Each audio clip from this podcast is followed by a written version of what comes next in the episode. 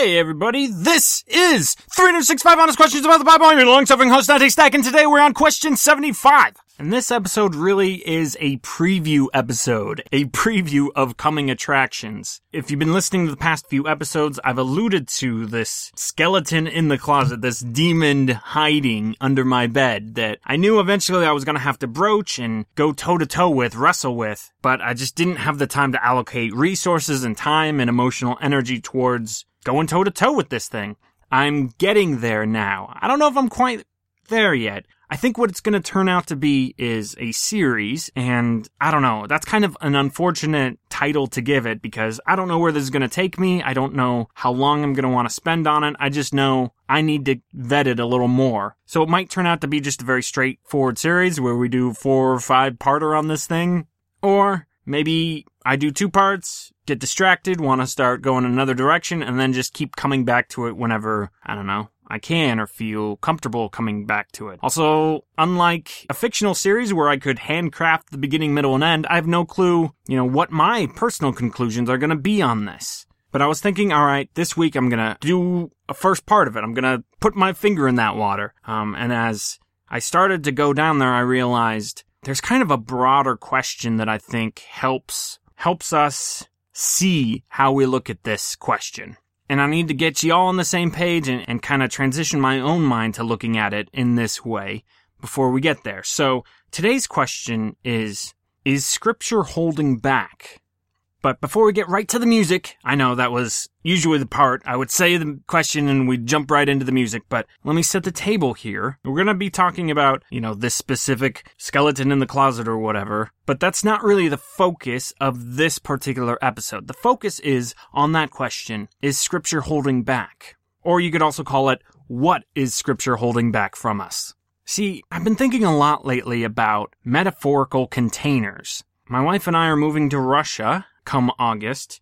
And so, on my free time, I'm trying to learn a little Russian as I go, but I can't devote too many resources to it. But anyway, uh, when I am learning Russian, and I know a lot of the Slovene language, which is also a Slavic based language. So I'm noticing when words come up in Russian that have similarities or some sort of association with the Slovene word that I learned for this or that thing, then I'm much more likely to retain a memory of it. And I realized that as adults, we so rely on these containers to fit things in, right? We see or experience something new or hear new information and automatically in order, I guess, to hold on to it, we're going to put that piece of information into like a container bin. I remember hearing, I think it's while watching the show Sherlock. Uh, Sherlock Holmes says, and I've never read those books, so Maybe this is a big theme in all of the books. I don't know. But he often goes to his memory palace. The idea being that every time Sherlock Holmes gets new information, he mentally puts it in this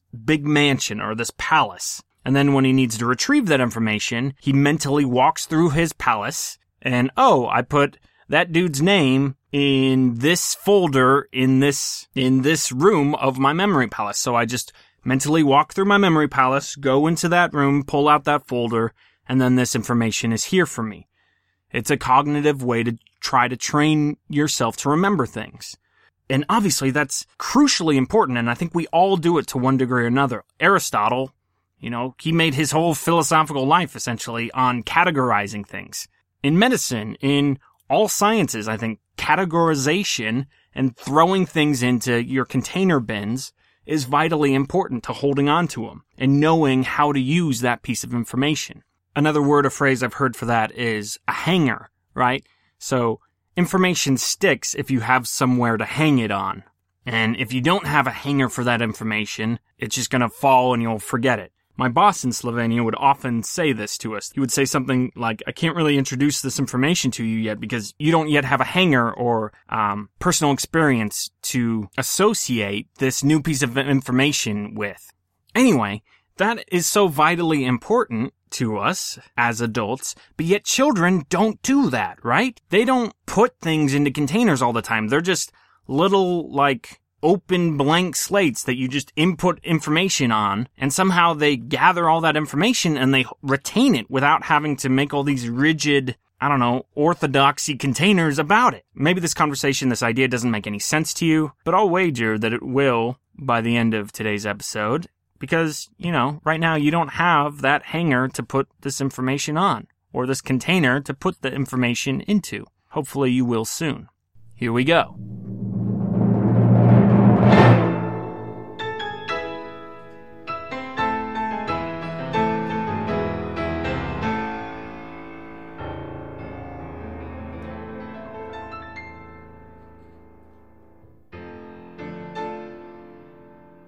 Have a very vivid memory as, I don't know, a young child or a teenager of listening to a sermon in church and the pastor was preaching about the sufficiency of scripture. And I may have missed the point at the time, but I obviously, I think I grasp it now, which is scripture tells us what we need to know. It's sufficient at providing for us the information we need to know to, I guess, get into relationship with God or maybe receive salvation from Jesus. It is utterly 100% sufficient in that regard. This to me has always been a difficult idea, right? If the Bible's purpose is to be a sufficient vehicle to transfer the gospel of Jesus Christ to us, then maybe, maybe it's sufficient, but it certainly isn't efficient because there's a thousand plus pages and a lot of it doesn't seem to contain directly to the gospel. So what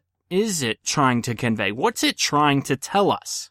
And I've always wanted to argue from the very beginning, I guess with God, that it isn't sufficient right? At least it's not sufficiently telling us the history of the world. I think a lot of us, a lot of particularly conservative Christians, look at the Bible and not only think it's sufficient for salvation, but it's also a sufficient lens to describe the universe and how the universe works, and to describe the, at least spiritual, history of the world. A sufficient vehicle to depict the salvific history of God's work and intervention on earth. That one, that premise, I just, I don't see it. I don't think that's true. It's not sufficient. But uh, I guess I'm jumping the gun here. Let me lead you to how I come to that conclusion. And here's where we need to say, again, this is a preface to a longer series. Last year, about last summer, when this show was on hiatus, I read a book called Unseen Realms by Dr. Michael Heiser. And this whole concept, this series is going to be all about me trying to mutter through and chew on and fester on and think through the main point he's trying to make in his book, Unseen Realms. But before we get all the way there, Dr. Heiser starts with saying he was in seminary, he was a regular conservative Christian, didn't have any unorthodox views about the Bible, and then one day a friend of him handed him the Bible and said, read Psalm 82. And when Dr. Heiser did, he was faced with information that he couldn't put into his bin. He didn't know what to do with it. It didn't fit into any of his orthodoxy or his system of understanding scripture. Now, through years of study and now writing this book, he's come to certain conclusions, so he's put this information into a new bin, essentially. I would say it's not the bin that most Christians have in their arsenal of informational bins or hangers that they have in their mental memory palace. But guys, it is a tantalizing theory. It's a tantalizing idea. And for one, it's, I always like coming across something and suddenly it doesn't fit into my bin. Obviously, I'm doing this show. I'm into that sort of thing. And one of the reasons I'm into that is because it produces this sense of awe in me all of a sudden I become that child again, right? Because I'm receiving information and it doesn't fit into any of my bins. A few years ago, I got on this history kick.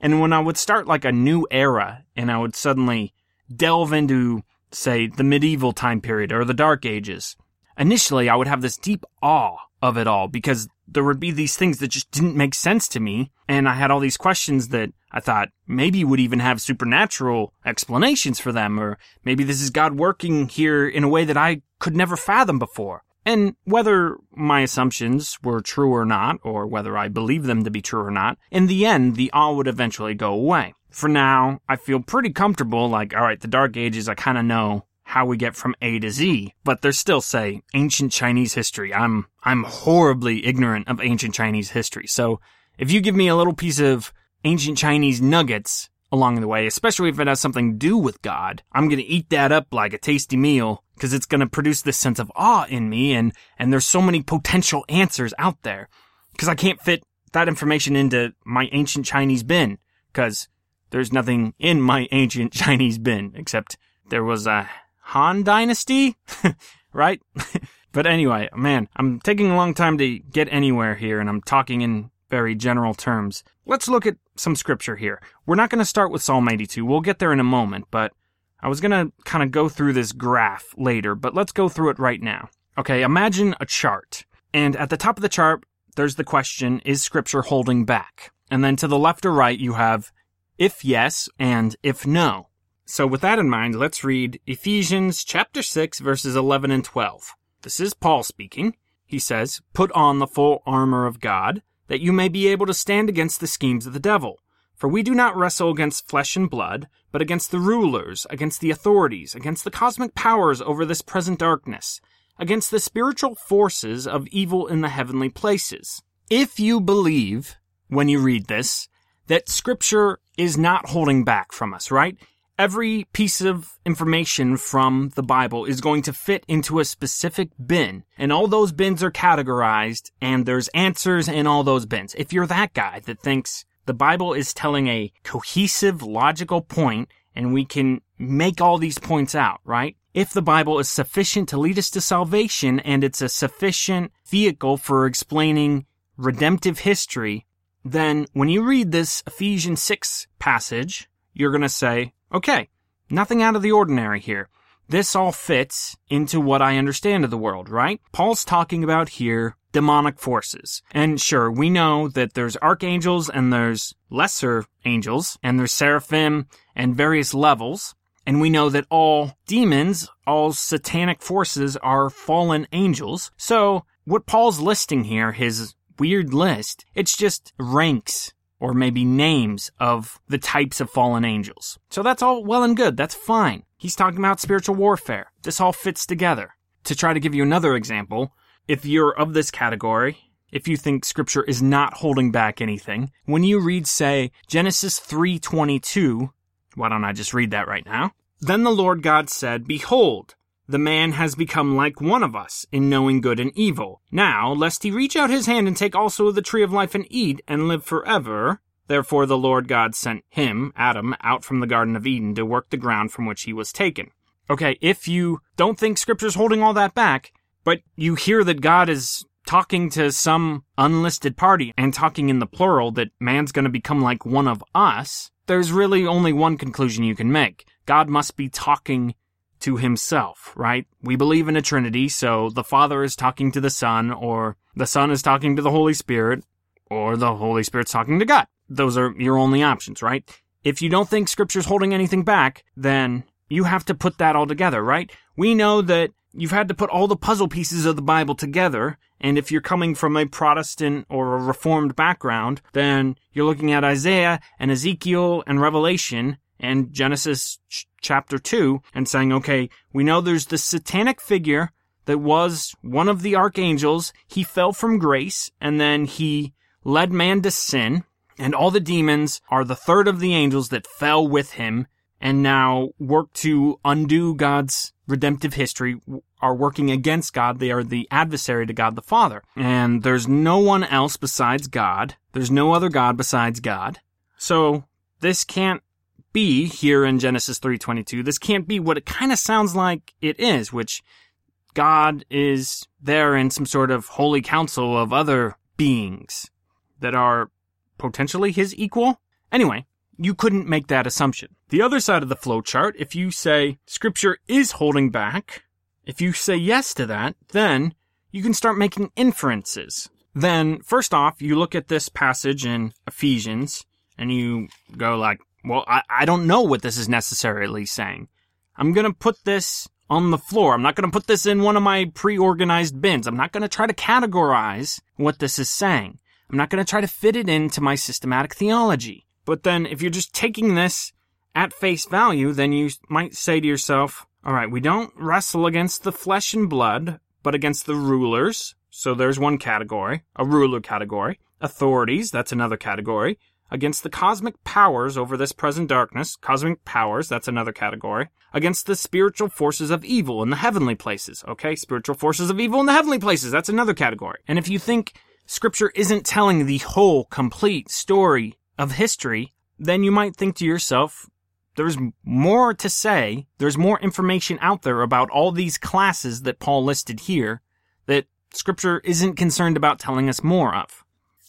Speaking of things being not concerned with the things you want them to be concerned with, I had just about the most disappointing, no, scratch that, the second most disappointing movie experience of my life this past weekend. So I've been eagerly anticipating ever since I saw the first trailer for a movie that premiered at Sundance this year and then Netflix scooped it up. And as of March 31st, started streaming this movie uh, on Netflix. A movie called The Discovery. So I watched the trailer and I was automatically like, this is, this seems like a movie that I myself would write. This is exactly the type of theme and it seems to be kind of the style and dealing with the stuff that I want movies and entertainment and art and philosophical thought to deal with. So the premise is that some scientist found a way to, without a doubt, prove that there's an afterlife. In the movie, I think it's that your neural brain waves go somewhere else, like continue to travel after